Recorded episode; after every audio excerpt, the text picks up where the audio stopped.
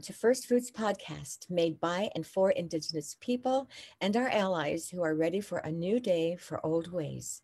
Greetings and a warm handshake to each one of you. My name is Christinia Eala. I'm a Sicangu Lakota woman from the Rosebud Reservation in South Dakota. My name is Nigawis Opwam from Sweetgrass First Nation. This program is graciously made possible by Her Many Voices Foundation, Grinding Stone Collective, and IBEX Puppetry. Our guest is Kurtis McAdam. Hi, Kurtis. Hi, everyone. Nice to meet you. Um, rather than me read out your bio, I guess I could just get you to read out your bio. I don't have it on me right now. Oh, you don't? okay, well, if you want to just tell us a little bit about who you are and um, what you're going to talk to us about tonight. Well, I my name is Kurtis McAdam. I, I grew up in Canada, Saskatchewan. Um, I grew up in, in a very traditional Cree home. I live in northern part of Canada, so uh, like the Northwest Territories borders, I think about six hours, seven hours from here, so it's not too mm. far. I grew up in a very traditional home. I'm one of the very few people that wasn't. Uh, I didn't grow up in residential school, so my both my parents were hidden away when that era came. So mm-hmm. I grew up in, in a very traditional home. So trapping, hunting, ceremonies, everything like that. So medicine picking too. Oh. Um, I'm a father of one. I lived in a city for quite a while. I worked for Corrections Canada. Um, I also work for Native Counseling Services. And I, I used to deliver Indigenous programs for, for Corrections Canada for a good number of years. So. And what is Corrections Canada? Uh, Correctional Services Canada. That's a federal prison. Oh, I see. Yeah. And that's about it, I think. Yeah. Hmm. And so, to, so today you work for uh, counseling services. You said. Um, I work for Big River First Nation today. I'm an employment manager there, so I bring in um, training for Indigenous people in my community for employment. Uh, so there'll be safety tickets. Uh, Northwest College. Sometimes I bring them in to, to do computer training with the uh, band mm. members here. Oh, that's what you meant when you said you wanted to bring something in like a solar solar school to teach. so, yeah, yeah. Yeah so i'm looking at projects like that. I was talking to the chief. He's interested in going into solar energy. Well because mm-hmm. of the mm-hmm. weather out here it's getting worse. Uh, the environment is changing quite a bit out here too so yeah. it's affecting us so that's what I do. And and sometimes what I'll do is I'll talk to elders out here and I'll ask them to see if they could uh, do ceremonies for band members and surrounding communities too. So it's more about teaching them about current events of what's happening, um, explaining to them about the sickness that is going around right now too, and turning to medicines that you know that's been in our generations for for a long time. Mm-hmm. What kind of medicines are you talking about? The medicines that uh, they they want us to start picking up is first they talked about uh, smudge. It's, uh, it's sweetgrass. We use that quite often, but there's also like uh, jack pines that we use out here, and those jack pines really helped a long time ago with uh, with my people, especially. Uh-huh. Um, some of the people that live on this reserve, like most of the people, I should say, from Big River Reserve, they come from uh, Rocky Boy, Montana, and they migrated oh. down to.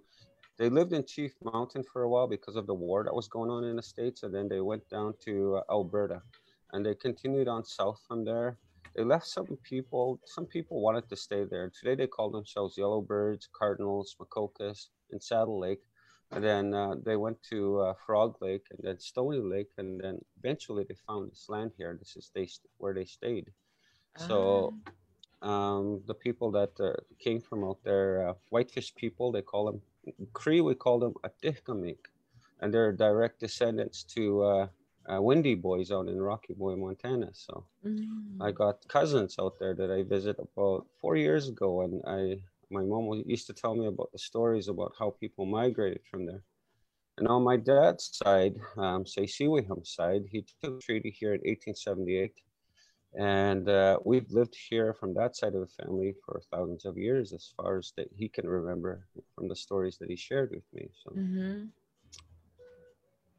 and then from there, um, I'll, I'll go into my dad's side of the story. When uh, back in uh, in 1878, 1876, approximately that era. Prior to that, there was uh, there was civil unrest up here too. So there was Métis and indigenous people, Cree people, Saulteaux people.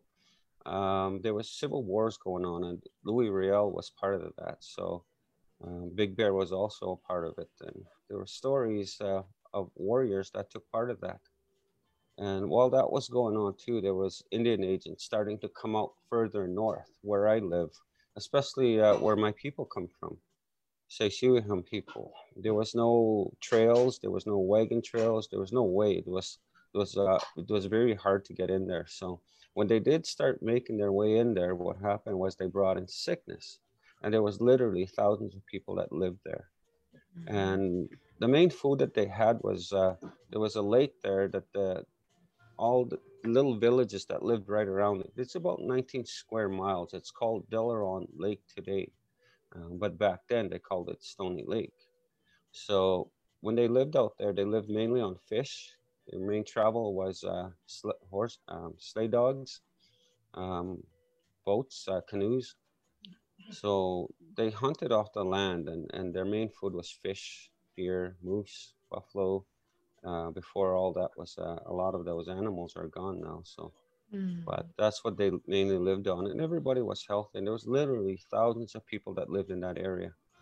And then mm. they started uh, to have Indian agents come after the treaty signing and they were going to survey and there was sickness brought in and but prior to that there was a, a, day school there and religion was a part of it so there was traffic going in and out and the more people that from the outside that came into that land area our home area um, the sickness came and first was the cold and smallpox um, spanish flu yellow fever those kind of sicknesses started to come and it wiped out over half of my people. Mm-hmm. So it got to a point from from what my grandfather used to talk about was that people died uh, on a regular basis. Every morning they would wake up. You know, it's like he said that we would we'd be talking by the fire in a teepee, and we'd be talking and visiting. And when we all went to bed, half of those people that we were visiting didn't wake up. So oh it was pretty gosh. much yeah, they pretty much had to bury people. Um, they didn't dig very deep. So, you know, when I go visit the land out there today, I would find um, skeletons, uh, you know, coming out and we would bury them again. So, oh, well, so that, yeah. that happened for quite a while. Um, and then they did a ceremony. It was a, a shaking tent ceremony. They called that shaking tent ceremony. And they asked, uh, um, I guess spirits, they asked them to help them.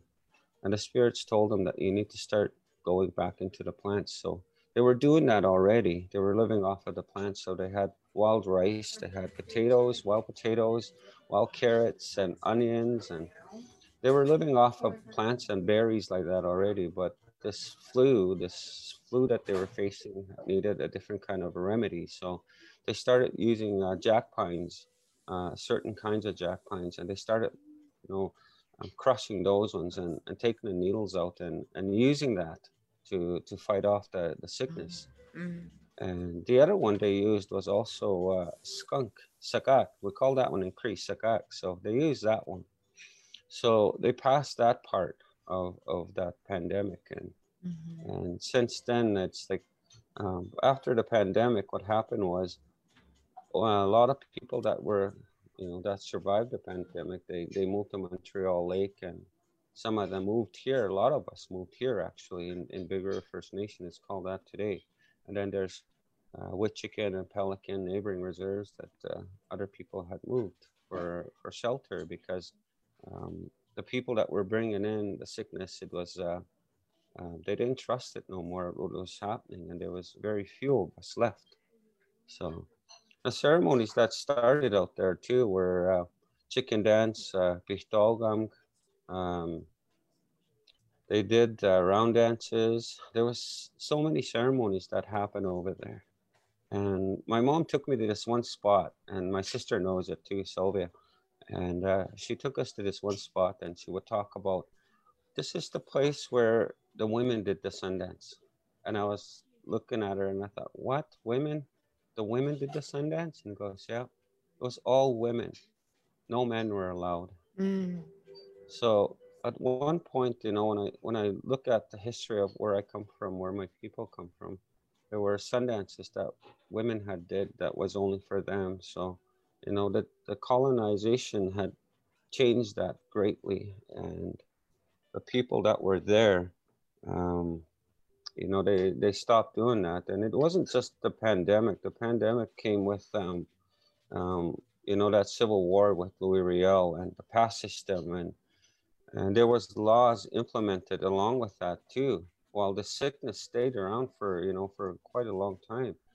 So the laws changed and the indian act came in. And you know the day schools that they had they took them apart because the kids kept running away. So they sent them to north battleford industrial school my grandfather my great grandfather was sent there he stayed there until he was 21 and they were take they took him when he was a little child and he came back barely able to read or write and he couldn't count you know i think he was mm. able to mm. count up to seven in english so you know i, I grew up with um, some of my family were impacted by you know when you talk about that pandemic back then it, it came with um, other situations like that like the residential school. So you know some some of the kids went there and and they couldn't heal from the grief and loss of their people um, because they were sent into residential schools and and you know they were adopted out eventually in the 50s and the 60s and that happened. So it didn't stop. When the pandemic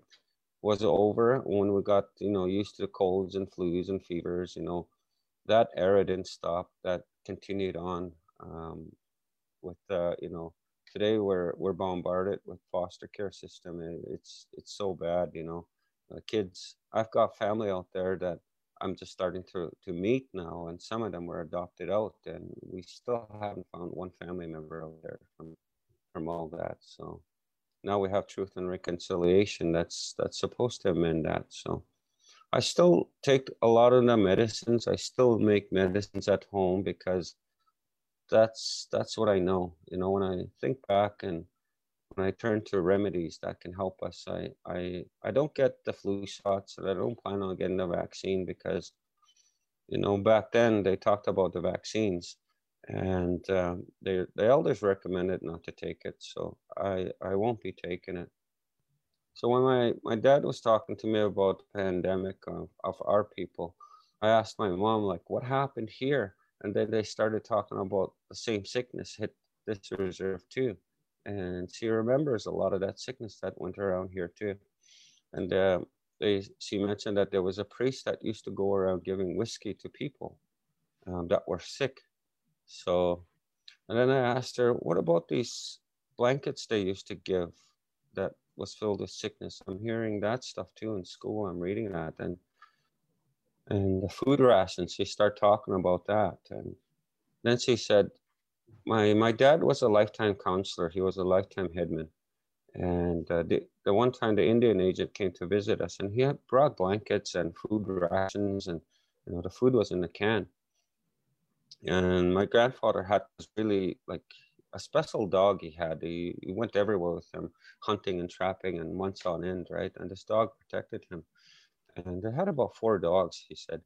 And after the Indian, Indian agent was done visiting, he left and he left the food behind. And I guess my grandfather opened up all the cans and put the blanket outside and, and spilled all the food. And he told all his kids not to bother it. And so they went to bed. The next morning, my grandfather told my mom, go check on the dogs. So she left and she went outside looking for the dogs, and they were all laying on the ground and they were all dead except the one dog that uh, uh, my grandfather, you know, took care of. That's the, that was the only one that didn't eat the food. So I asked my mom, why, why did those dogs die? And then she said, my, my dad told me that they put something in the food that was supposed to affect us. So, but she, he knew.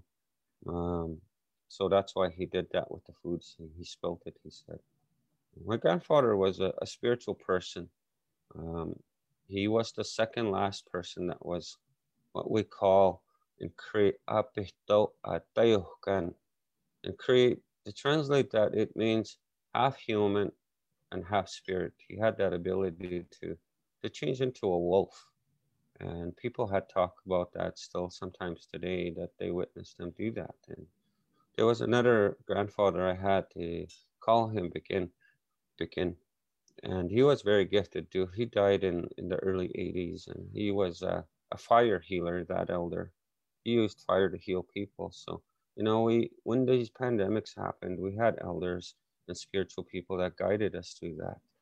So, you know, when I when I was looking at the the eras of what happened in the past, and I'm thinking about everything that kind of transpired back then, even the racism that people couldn't go and get the food because they were native or black or you know they had to go certain places. And the food that they brought here it was it was rations and and the indian agent would have a storage facility for that and he kept the food and most often the food would go rotten and uh, the food would go to a waste. So but they couldn't leave the reserve to go hunt too because of the civil wars that were going on and the government thought that they were they would take part of it. So they had to hunt and trap in the in the reserve and they lived off of gophers for quite a while and that's what my grandfather my grandmother used to cook that when i was a kid and i remember she would cook that. She got to liking the taste of gophers so she cooked that for people and she would talk about that era where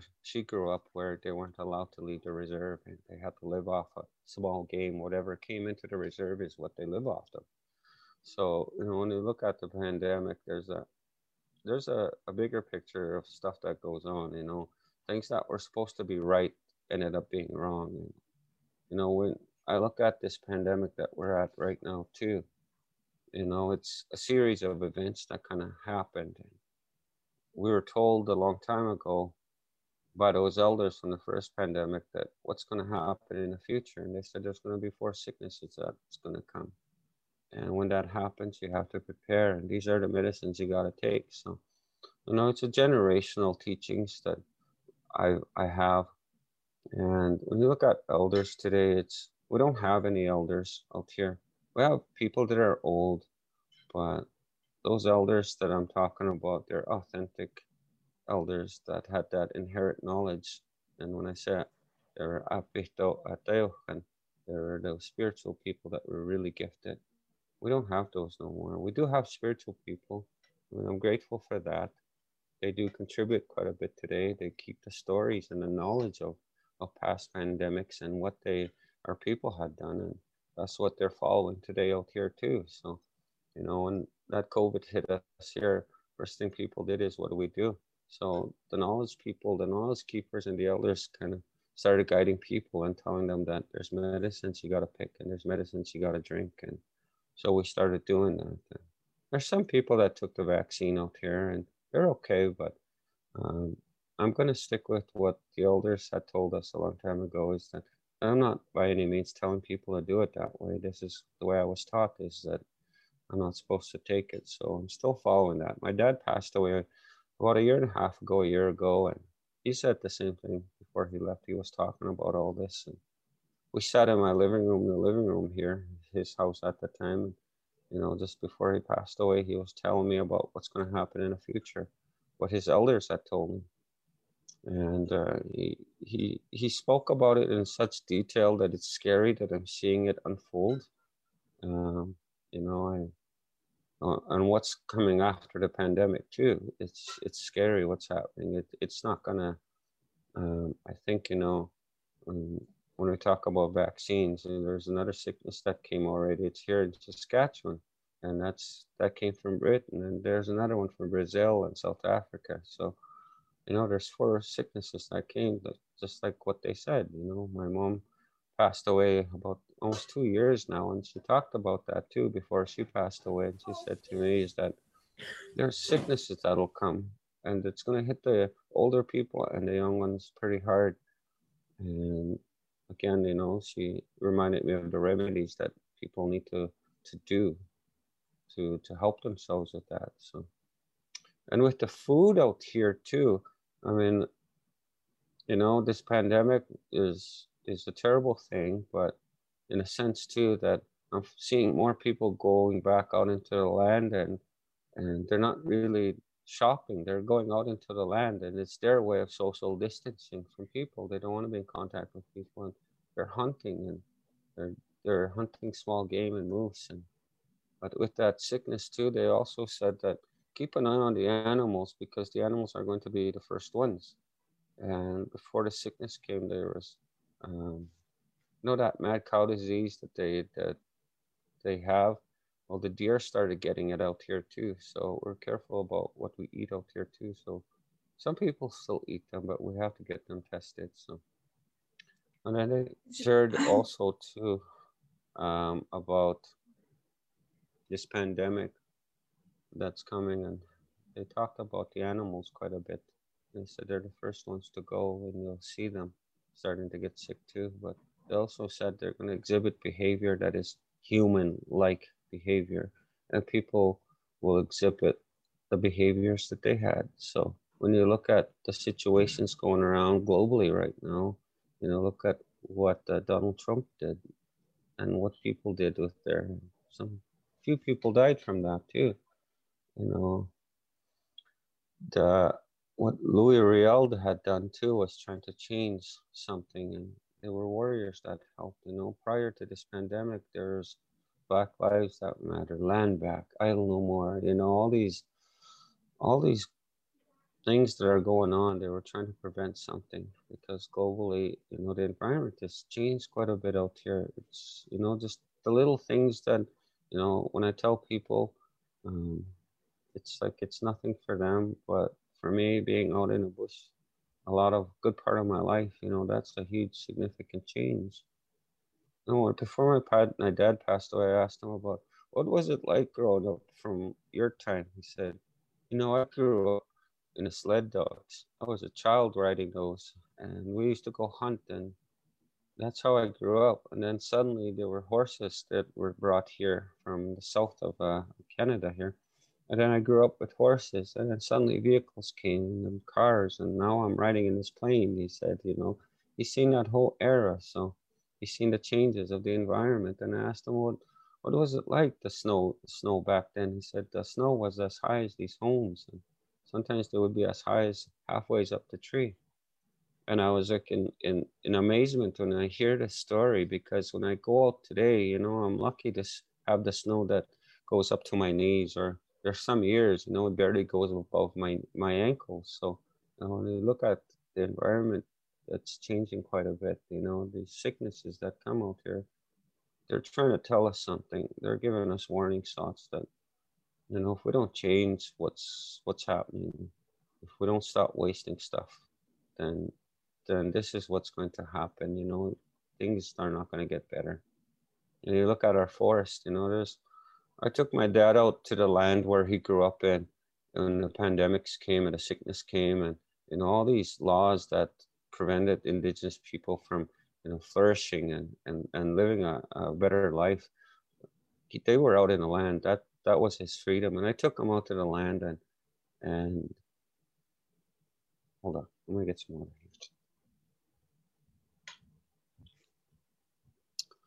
I have to drink water because this is kind of sad for me, this part. And uh, he was sitting in a car, and you got to imagine there's stacks of logs, like two stories high. And he grew up in this land and he got out of the car very slowly. And then he walked up towards me and he walked by me. And then he looked out to the places where he grew up. He said, What is this place? He said. And then I said, That's your home. He couldn't recognize it. All the trees were gone. So he just stood there for a while and I took a picture of him and that's what I sent. And I thought, This is important because you know, this is a place where he survived because of the pandemic and the aftermath of this residential school and the laws that the Canadian government had brought and the children that were stolen.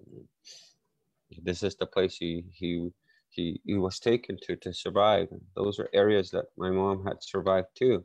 So you know, I grew up in a home when I said I wasn't really impacted by residential school. There was some day school that my dad went to and my mom too. So that was some impact there, but cultural stuff they they had pretty much intact and they were giving me information that was like you won't see today at all, you know.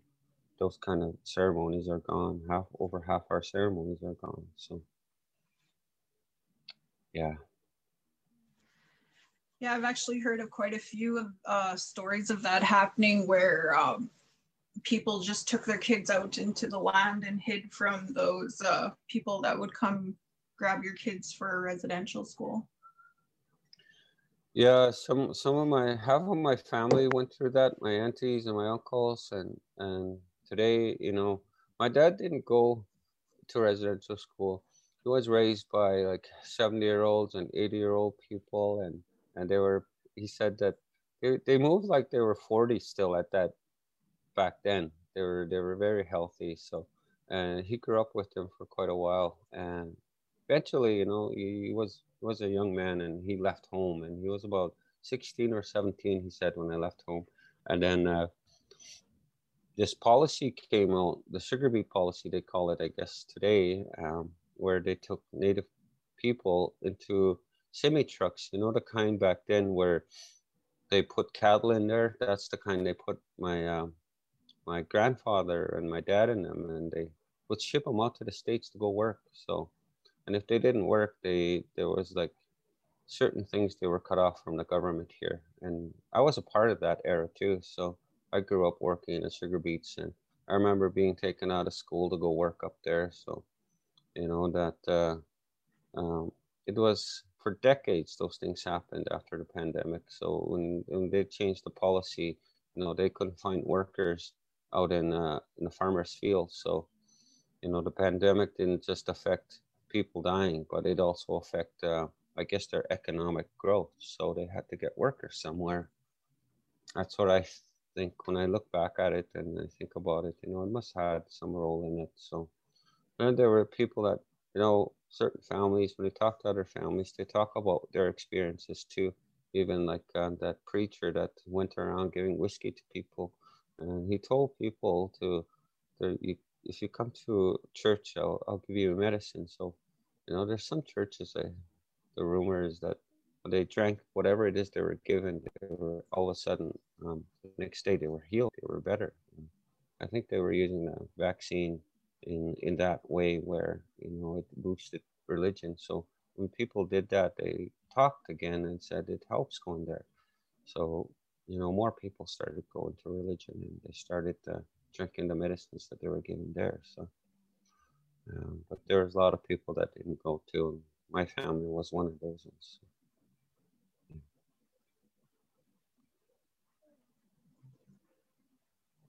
Yeah, my my reserve just recently, well, I think it was about two years ago, they got a payout from uh, the government. It wasn't very much. I think we got about 500. It worked out to about 500 each, but that was um, they were labeled as um, a rebel band and they were uh, denied rations in those times. Yeah, so there was yeah. there was my band Sweetgrass, and then there was quite a few others, I think, but just just only like two years ago that that got a payout. Hmm. that, that happened with us too. I think it was about a year ago, a year and a half ago that we got that money. But you know, I wish people, I wish the government would have explained that a little bit more and and talk about that a little bit more too, and how how that came about too, because that's that's an important part of history too you know that mm-hmm. contributed to the ongoing um, destitution i guess on on reserves and the poverty that that continues on in reserves. So that was a contributing causes to that too. So those laws that they placed with with those ones. So those kind of things that came out you know it's it's when the pandemic began these other laws started to take effect like that. So i'm i'm seeing that even now like our, our education is starting to be affected. You know, you look at foster care system. It's it's you know they're it's not the same as you go into the cities where the money that they get there it's not the same and, on reserves here is it's different so but i'm glad they they won that court case too so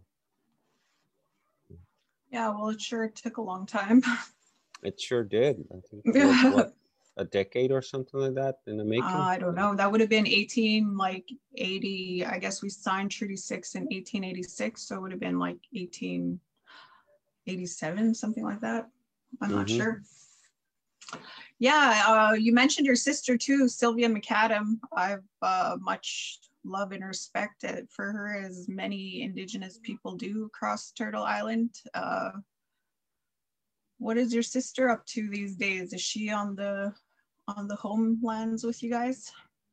Well, she ran for council here, and this one other lady too. So um, they're the first ones. Um, to be council here, and wow. you know, there's a so she's a, a, counselor there right now.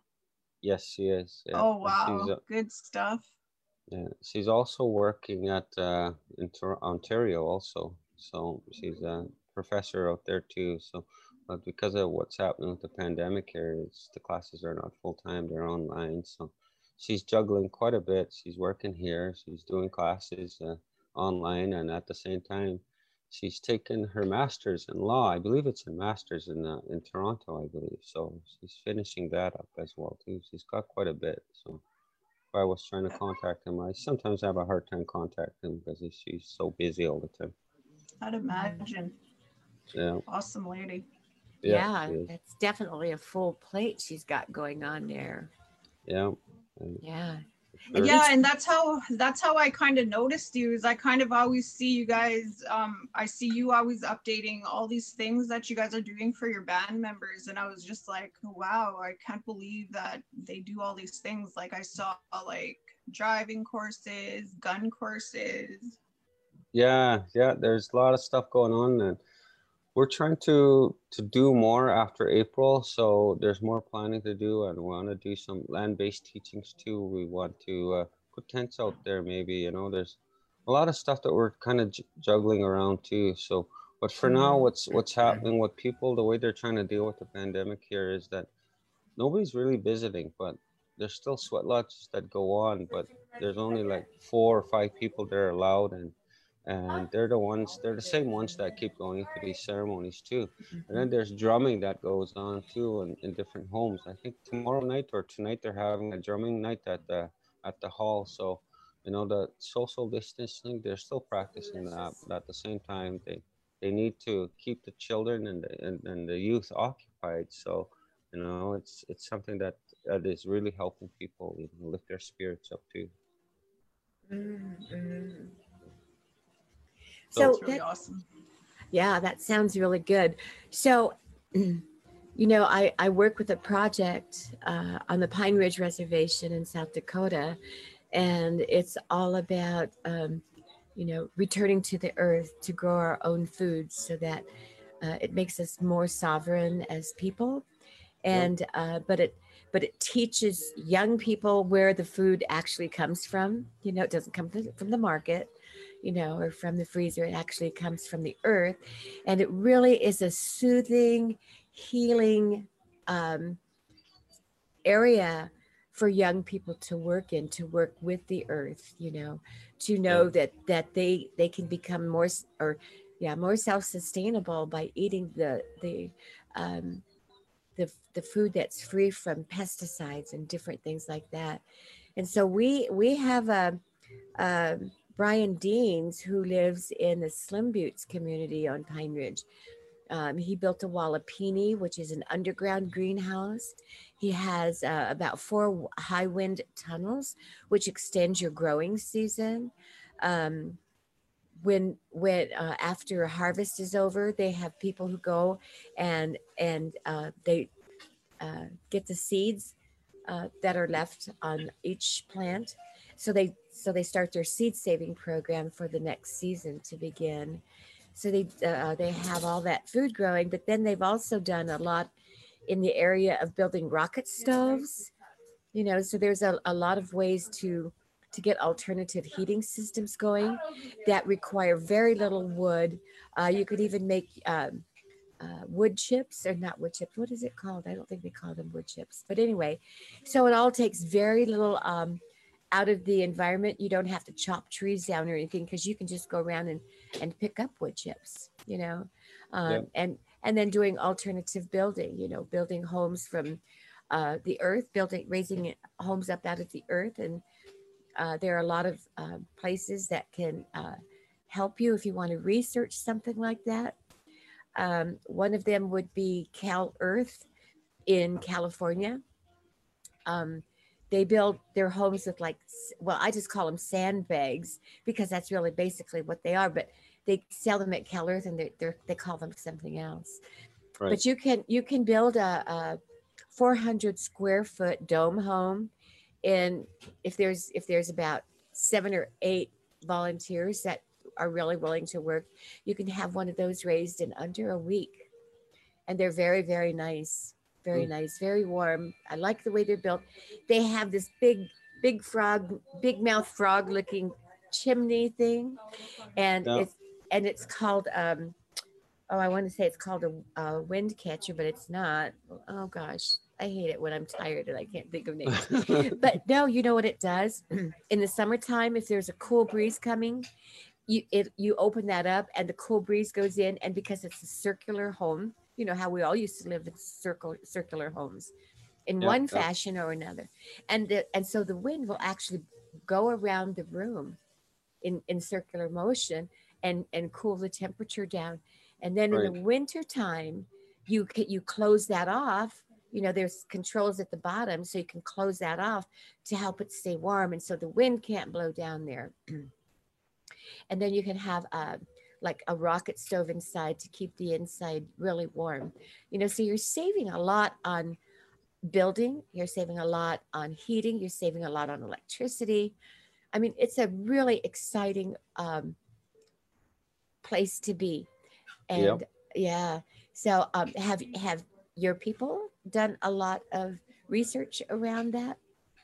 I think you know when when i asked my dad about stoves he he would talk about we used to make stoves and we used willow and then clay and then we would put it all together it took a while but we began once we make a fire it turns into a rock like cement he said yes oh. pretty much how oh. they live and then See? he started talking about certain plants that you can take also and uh, and they're usually in a, in a pond and i can't remember what he called them but if i saw them i'm pretty sure i would find them and they would take these certain plants and they looked almost like cups he said.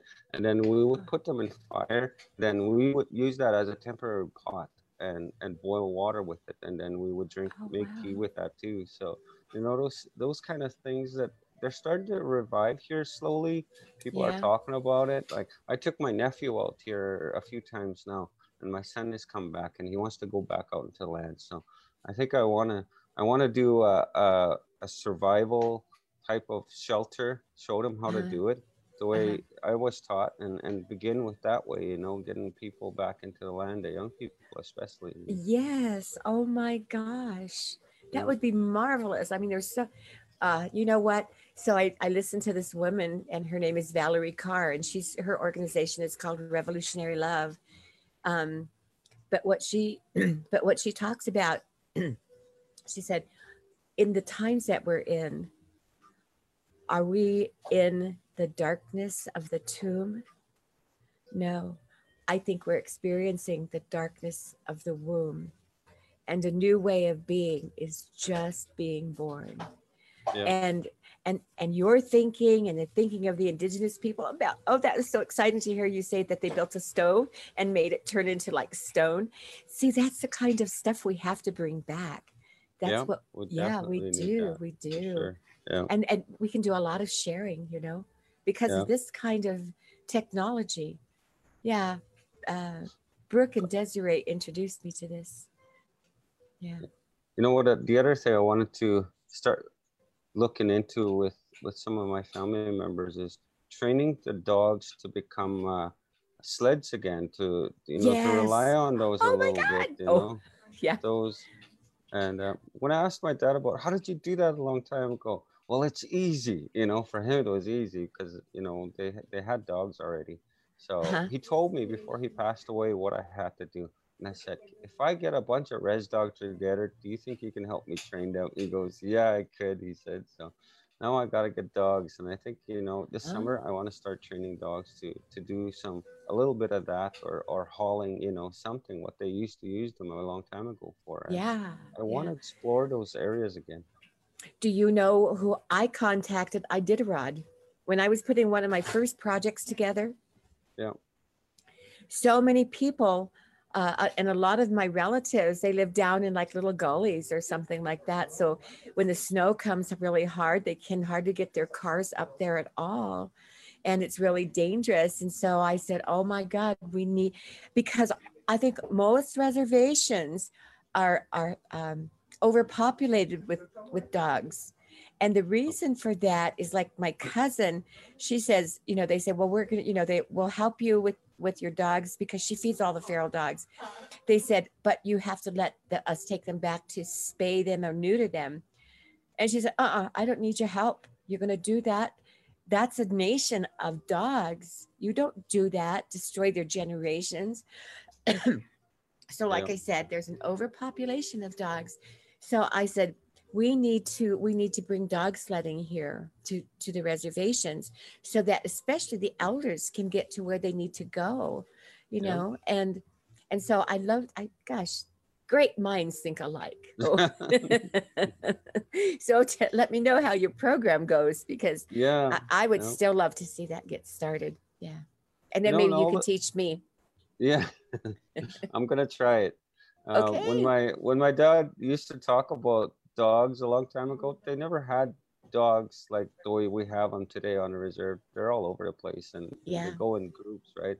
They didn't have problems like that. So, you know, Yeah. it's it's so amazing some of these stories when he you, you listen to him and he starts talking, and you know he shared stories about wolves. Sometimes they would be lost out in a forest, and my one of my uncles was lost, and there was a wolf that came and he showed him how to get home.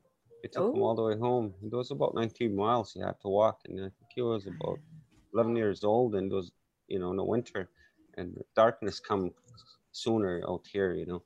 And when he got lost, he was wandering around already for a couple hours, and he said that it was a dog that came, but it was the way he described it. It was a wolf.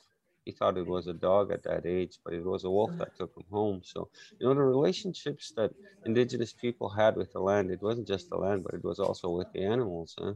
Mhm. So uh, yeah, That's I'm a big believer. I'm a big That happened to me that. too. Yeah. That happened to me too when I was young. I was like 10 years old. And I was walking home with my sisters on the reserve, and it was pretty late, and we were really scared. And then all of a sudden, these dogs came out of nowhere and walked us home. And then in the morning, they were gone. Yeah. Mhm, mhm. Really cool. Oh, I have a dog story too. So, you know, in my in my family, you know, we're never supposed to be out after dark. If that first street light is comes on, you better be in the house, you know. yeah. So anyway, I went I went my sis my parents, I don't know where they went, but my sister, we were baking a birthday cake or a- an anniversary cake for them. She sent me to the store. It took longer than it needed to, and it was starting to get dark. And just because my mother had told me that only things that are shisha come out at night, you know, if they're if they're bad, that's when they come out. So I was I was walking along and I was and I was looking up and I said, "Oh, it's getting dark. Oh no!" And I've still got a ways to go. And I started crying, you know. And I closed my eyes because I was really boohooing. And uh, and then when I opened them, there was the cutest little dog looking at me and almost dancing and being so happy to see me. And you know, and I could hear it. I could almost hear it saying, "Don't worry, I'm I'm here. You know, we're gonna have a good time now." And that dog walked me all the way home. And when I saw my house, I turned around to thank it, and it was nowhere to be seen. Yep. The Wow. shunka, they're very, yeah, yeah. Yeah. I think they take care of us, even, you know, yeah, Yeah. I, yeah. you know with with this stuff going on out here too people are mm-hmm. are going back out into the land a little bit more and i'm not so busy with you know with the western life as much as i used to be now even me i'm going out there a little bit more and i'm Yeah. starting to find that even in evenings like right now that you know it's almost dark but not quite dark I could, you know, sometimes when I'm sitting here at this spot, I'll be looking at my porch and I'll see like wild animals coming right up to my porch, like a fox, you know, you'll oh, yeah. be sitting there, right? Those kind of relationships are starting to slowly come back too with these animals too. So they're coming around more oh. often. Yeah, mm. and that's good because the more people begin to realize that they were all here before us, you know? Yeah. And so there are elders, there are elder brothers, there are elders, you know, sisters and stuff. And we have to learn from them. They're our original teachers. Yeah. And they forget that sometimes. Sure. Yeah. I see this one picture of a, it was an old picture. I think it was a, a eh, eh, you know, 1800 some somewhere around then but it was a very old teepee also and this indigenous lady was standing by the door and if you look to the side there you can see a dog standing there but if you look at it closely it's a wolf and oh. so they had you know their pets were wolves back then mm-hmm. and uh, mm-hmm. you know that relationship they had and I, I would love to see that happen again, but if a wolf came up to me now, I think I'd be scared and run back to my vehicle. no, yeah. you've got to have courage. You've got to be the yeah, yeah, the, the model. Sure. Yeah. so I have like all these questions I could a- ask um, that I want to ask, but probably since I have you here, and since we know that your sister is Sylvia McAdam, co-founder of Idle No More, what if, what are your opinions on land back and uh, the popularity of that movement these days? Well, I know what it's done for indigenous people, our land. You know, I'll, share this with you. Last year, I went and built, you know, before my dad passed away, here's what me and my dad did. We went and built a sweat lodge out in the land. And then we made a, uh, a makeshift shelter.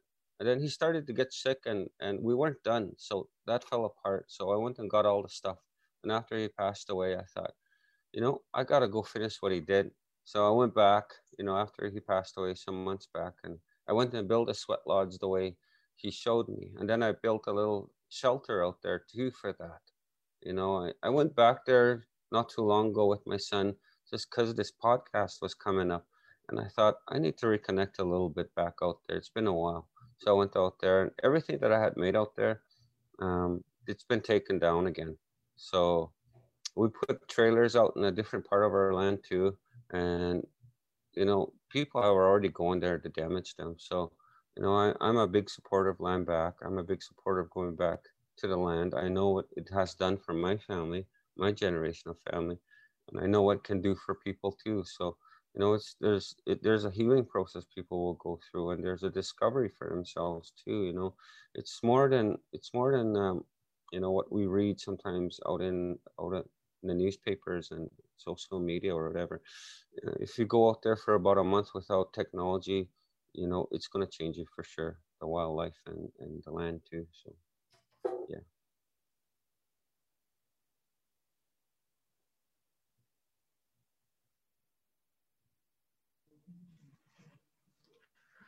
Awesome. Well, that's uh, interesting perspective. I know I listened to one of your sister's videos where she was talking about um, I listened to quite a few of her videos on one of her I I don't know I've seen her in quite a lot of different places but in this one video she was talking about going back to the land um, with one of her maybe her nephew or somebody and yep. she said they were out there for how long and then they went back to the city or to town or something and they went and had a bunch of junk food and then they were going back home and they started puking. yeah. so like happened. they couldn't handle the junk food after being on the land for so long. Yeah, your body changes. Your it's not just your mindset, but your body does change. You know, your taste for Western food. You know, it changes, and mm-hmm. you know some of the walks that we we had taken part in that there was quite a few walks we did out there and i think there's still some pictures in my facebook but you know, we recorded quite a bit of them and people started to come out. But since the pandemic, um, we haven't done very much out there except build a few things here and there. But each time we build them, um, somebody goes and takes them down, and they I don't know what happens to them. So uh, I bought a trail cam this time. So my I was telling my son this, and he goes, "You know what you need? You need a trail cam." And I go, okay then. So he ordered some trail cams. So next time I put something out there, I think I'm gonna add those on there somewhere too. So, Mhm. so she's still a big advocate in that, and we still talk. And I think this spring we're gonna go back out there and, and start building again two more places. So you know, I'm, I'm gonna keep encouraging people too. The same thing. What she does is like go back out in the land. You know, our reserve is is not our home. Our our Mhm. land is our land. It's bigger than that. You know, it, it goes right into the United States, and it goes. That's what I know, always tell people. part. That's what I always tell people too, because it's like people are scared to leave the res. And it's like all of Turtle Island is supposed to be your home. Like, why are you so attached to the res? Yeah, yeah. Know, growing up. Like I understand the attachment because the Yeah. like generally speaking, the res is usually a pretty beautiful place for nature and whatnot, but realistically, all of Turtle Island is supposed to be your home. Yep. All of it is supposed to be our home and our neighbors are, are people that live in the united states and indigenous people you know we didn't have borders. Those borders are not meant for us. It's it's meant for western people you know that that live out here and foreigners too. So that's that border is meant for them. It's not supposed to be meant for us. Mhm. And also the people of Mexico, the indigenous people of Mexico is the tail of the turtle. yeah that's for sure it's quite the story behind that the creation story of that and I've, I've done some storytelling in that area so that's an interesting story too how that came about uh, the origins of, of this land and how it came about so. And the medicines that came with it that grew from there too in ontario so you know so the seven islands that's the last place our, our brother our big brother took you know he took seven steps and the seven islands appeared from there so. There's quite a, quite a history when you look at the sacred landmarks. You know how Mount Sinai is important out there. Well, Chief Mountain is that important to us too. You know, you look at Sweetgrass Hill. That's important too because that's where grandmother spirit gave us part part of that sweetgrass. That's why it's purple at the tips. You know, there's a history throughout this land that uh, that are very sacred to us that we're supposed to go when we when we need it in times like this too. So. You know, today we don't have access to a lot of those areas too. Yeah, I I- just actually recently found out about my, I think it was my great grandfather. Um, his name was Osawa Sis Opwam. And he lived in, um, his original land was at Manitou Lake. Oh, that's in uh, south of Saskatoon, I believe, right? Um, it's closer towards like Neilburg. Where's? Oh, okay. That's in like, Saskatchewan yeah. still, though, right? They call that one. right? Yeah. Yeah. That's that's an interesting area too. That water that they got there, we have that in our reserve too. The same kind of water here. Mm-hmm. So, you know, back then they used that here for um, ceremonies. They used to do ceremonies in there, and that's one of the areas too that you know. Today I still get water from there to to help with the medicines and even washing up. So, you know, it helps with the colds and flus too. Yeah, for sure. That's it. Yeah. There's a lot lake. of legends and stories around that area as well. Yeah, yeah. Christinia, did you have a question? I don't know where she went. Boo. I kind of cut you off a little bit there. Oh, that's okay. Because there, you know, I usually uh, turn things off a little bit because I've got all my grandkids running around and my Oh. daughter's in the middle of cooking dinner. Mm, Um, oh, I was gonna. I was. I was thinking about the land when you went and you built the. You were starting to build the sweat lodge with your father, and um, I was thinking. you- Earlier, you said that there was nobody in your community who's considered a spiritual leader or a holy man, but you have people who know how to run ceremony. Is that Yep. kind of what you Well, said, pretty much? the authentic inherent teachers that we used to have back then, um, the, the ones that were half human, half spirit, Uh-huh. um, those don't really exist around where where I am at now. But we do have elders that are still knowledgeable in ceremonies, right. and we do have knowledge keepers that keep stories of, of how the past was and medicines and all that. So, you know, I guess what I'm saying too is that the knowledge is still there, and if we needed to tap into it, um, Uh. I think you know we would be back on our feet in that area too to getting back our our our ceremonies and the knowledge that we had. And I think we're slowly starting to go in that direction because you know it's this pandemic has gotten us to go out a little bit more into the land. So Uh-huh, uh-huh. there- it- there's a, a bit of a blessing in that too. So people are, are discovering their ancestral roots a little bit and they're getting stories from elders again too. So, hmm And that's really important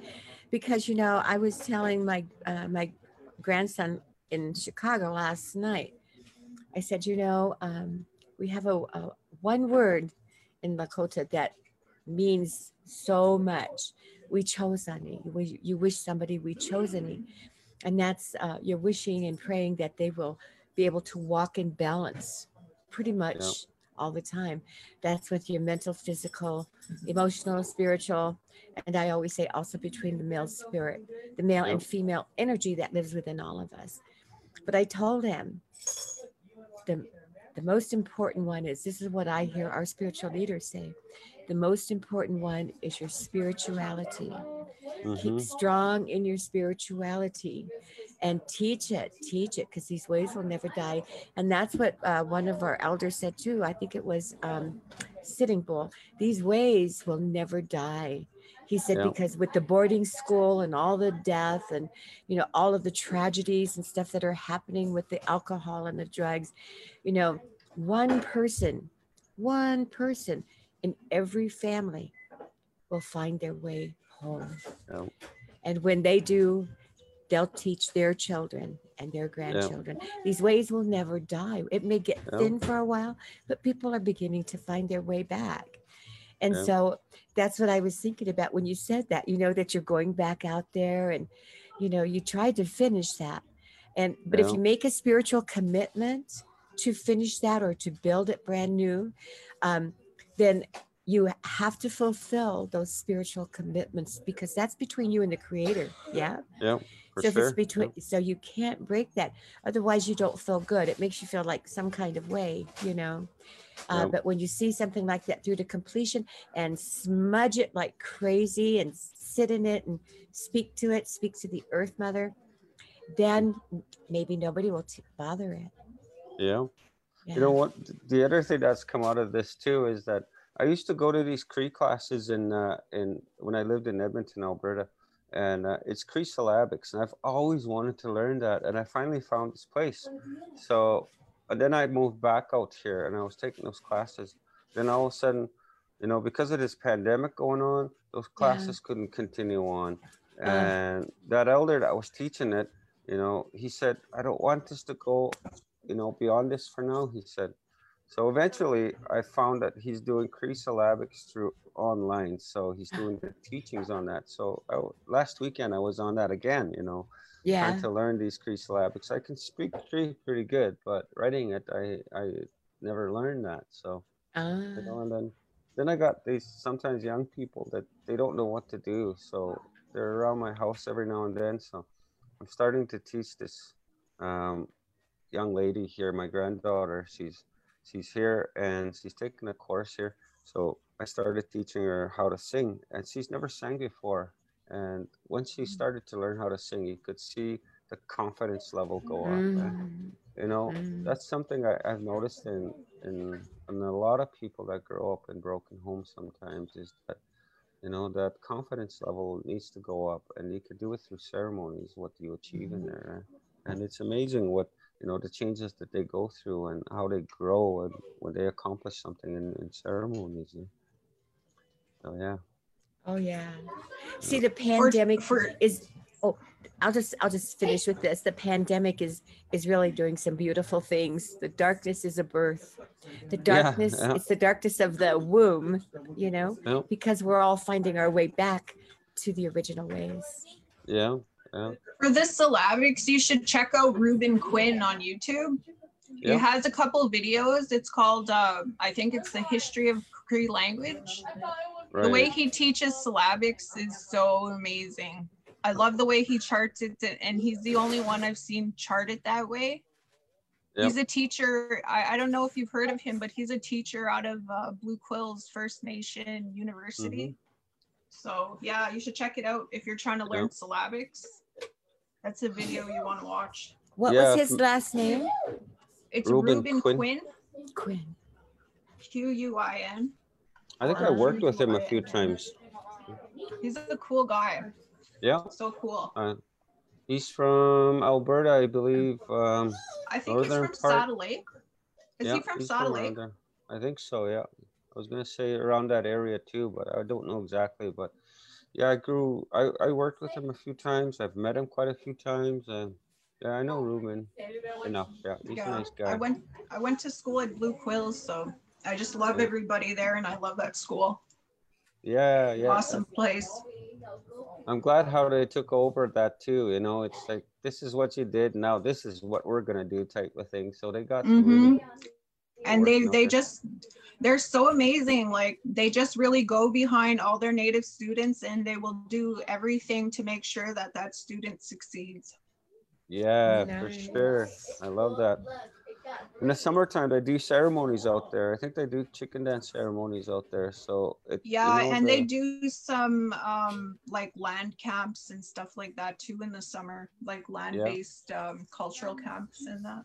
Sure. Yeah, some interesting stuff going around all over the communities right now, and people are are are posting them. And I think sometimes, you know, I wish I was there, you know, and I wish I was there each time they would post those, right? So hmm really good. I'm glad. I think you know when you look at our elders, that's what they wanted. The ones that had left us already is to see our generation going back to that because that's one of Mhm. the biggest, you know, one of the biggest concerns that they always talk about. Our young people need to go back, and I'm seeing that more and more. You know, sometimes you know these things that happen like this pandemic. You know, we can look at it from from a side that it's keeping us at home, or can we, we can look at it from a side that this gives me the opportunity to go back into these cultural ways and teach the young people, right? So, Mhm, mhm. yeah, that's the path I'm in right now too. Anyway, so Good. How are we doing on time, Mary? That's what I was gonna say. I'm getting kind of tired. I think we've been talking for longer than an hour. Oh yeah, we have. We started early tonight. Yeah. Well, I think we started recording at about a quarter to. Yeah, yeah. I wonder think if so, Brooke or too. Desiree I don't know. tell us. We started about five thirty, I think, but we didn't really get started until about quarter, like you said, yeah, quarter to 6 Mhm. Oh, that's right. You're in a different time zone, huh? Yep, Saskatchewan Oh. time zone. You're what it's Mary. called. Mary, are you in the same province as I am? Are you in Saskatchewan? I'm in Edmonton. Oh So- wow, Yeah, we're I think MST. yeah. Mm. Hi Desiree. Hey, um, the only thing we need from you if you're ready to wrap is to like be like, and this concludes our show, you know, like wrap up the show. This concludes our show. Mm-hmm. Thank you so much, Kurtis, for joining us and you know, see you in the next some kind of send off because that we forgot that on the last one. So it's just kind of like Okay. blah blah blah bye. Oh. So Christinia, since I handled the intro, do you want to do the end part? well, I I could give it a try. All right. Mhm. I'll chime in and say thank you as well when you're done. Okay. All right. Well, Kurtis, I just wanted to to tell you how much I enjoyed our conversation tonight. I I loved uh, that I see an awakening in you, and and you're letting the knowledge that you hold in your cellular and your um, cellular memories and. Uh, that I can see them coming forward in you, and it's it makes me filled with joy. I get so happy when you start talking, especially when you bring up the dog sleds and the things that you know that I thought, oh wow, yeah, that's what Yeah. a lot of us need. So it's been a wonderful, wonderful podcast tonight, and I'm so happy that you were able to join us. Thank you so much. Thank you to our partners, Grinding Stone Collective, Green Feather Foundation, and her Many Voices Foundation. Thank you for making this Thank you. possible.